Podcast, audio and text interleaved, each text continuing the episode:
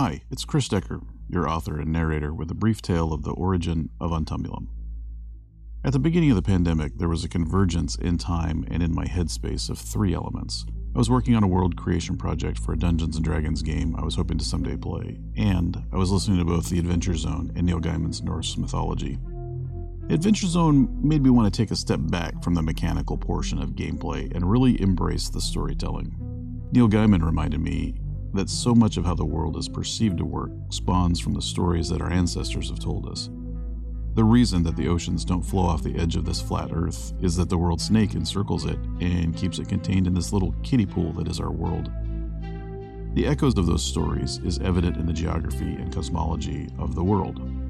The universality of the hero's journey and the creation stories are almost required for a reality to have texture and depth. And while Dungeons and Dragons has a great richness in its panoply of deities and demigods, it really lacks story. It lacks the fabric of why things are the way they are, of how things got to be that way, why there's evil in the world, what are the tools we have to fight it, what's the temptation to join it. So these stories are just that. They're the mythology of this world. This is the why and the how. They leave little Da Vinci Code esque breadcrumb trails and Easter eggs for the gameplay to propel the story forward. They provide harbingers and celestial signs of things to come. They describe the wheel of time rolling forward, which in turn describes the day, the month, the turning of the seasons, the turning of the eons. They are scriptures studied by pious monks. They are wives' tales and fairy tales told to children.